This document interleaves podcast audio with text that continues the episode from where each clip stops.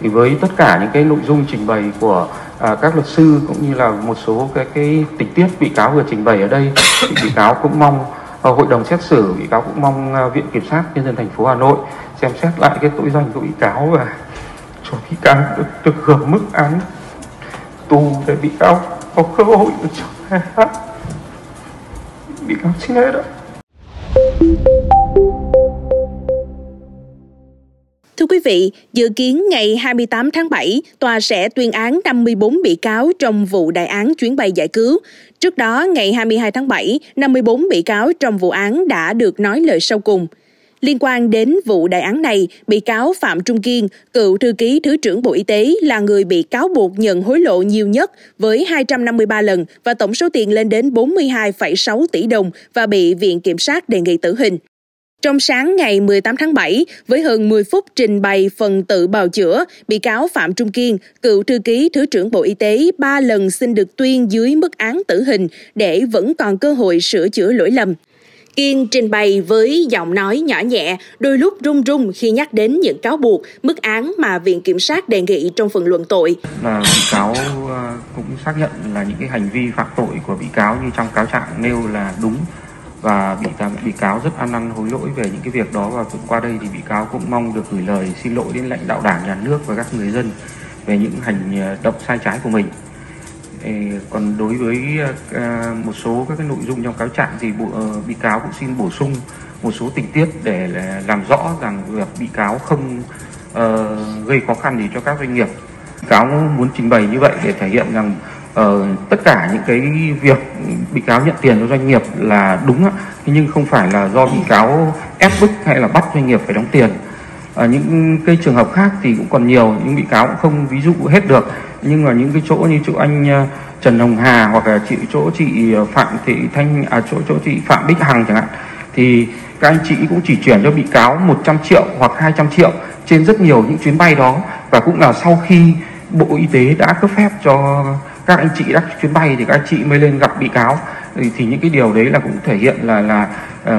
các anh chị cũng đưa bao nhiêu tiền thì bị cáo nhận bấy nhiêu, chứ bị cáo cũng không có một cái sự ép bức nào đối với các anh chị đó. Tính thời điểm phạm tội thì ngay từ thời điểm phạm tội, ngay khi thời điểm dịch đã nổ ra ở Hà Nội thì bị cáo cũng thường xuyên là phải tháp tùng Thứ trưởng đi công tác đến các cái vùng phòng chống dịch, như ngay cả thời điểm vùng dịch nổ ra đầu tiên ở tại Sơn Lôi, Vĩnh Phúc, rồi đến Bắc Ninh, Bắc Giang, rồi ở Hải Dương, rồi các 11 tỉnh miền Tây Nam Bộ, thì bị cáo cũng phải thường xuyên tháp tùng Thứ trưởng để đi công tác ở các tỉnh đó. Thế do vậy là cũng bị cuốn vào cái guồng công việc mà bị cáo đã không nhận thức được những cái hành vi sai trái của mình khi nhận tiền của các doanh nghiệp. Thế thì từ ngày 31 tháng 3, sau khi mà bị cáo nhận thức được cái hành vi sai trái của mình, thì lúc đấy gia đình bị cáo mới biết là những cái số tiền mà bị cáo nhận của các doanh nghiệp và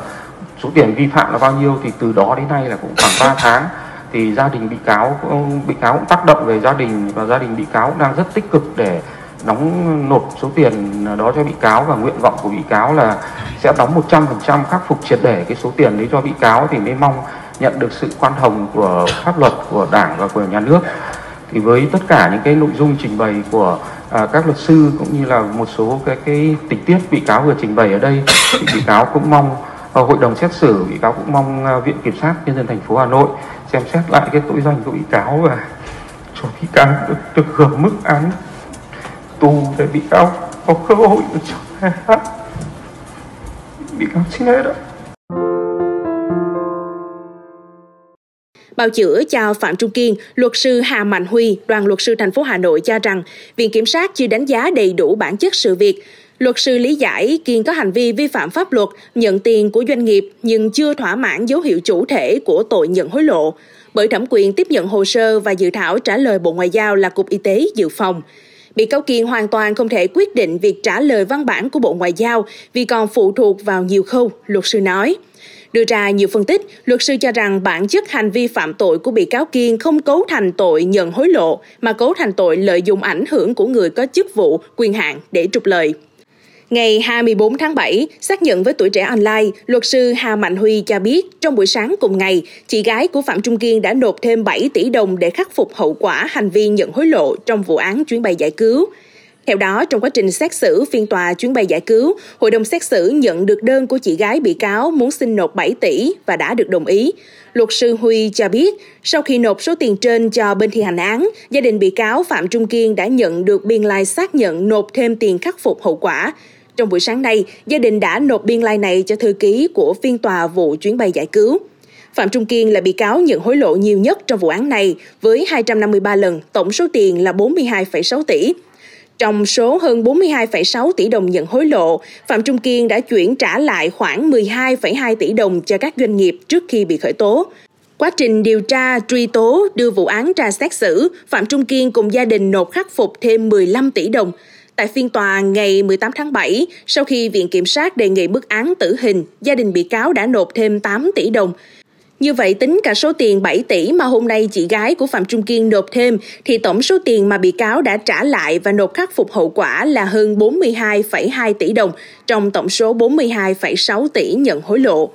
Trước đó, trong phần luận tội, Viện Kiểm sát cho rằng Phạm Trung Kiên, với vai trò thư ký thứ trưởng, bị cáo Kiên đã dùng thủ đoạn trắng trợn để ép các doanh nghiệp phải bôi trơn. Bên cạnh đó, khi vụ án bị khởi tố, để che giấu hành vi phạm tội của mình, Kiên đã chuyển khoản trả lại cho các doanh nghiệp hơn 12 tỷ, nhưng lại nhờ họ khai báo với cơ quan chức năng đây là tiền vay mượn cá nhân.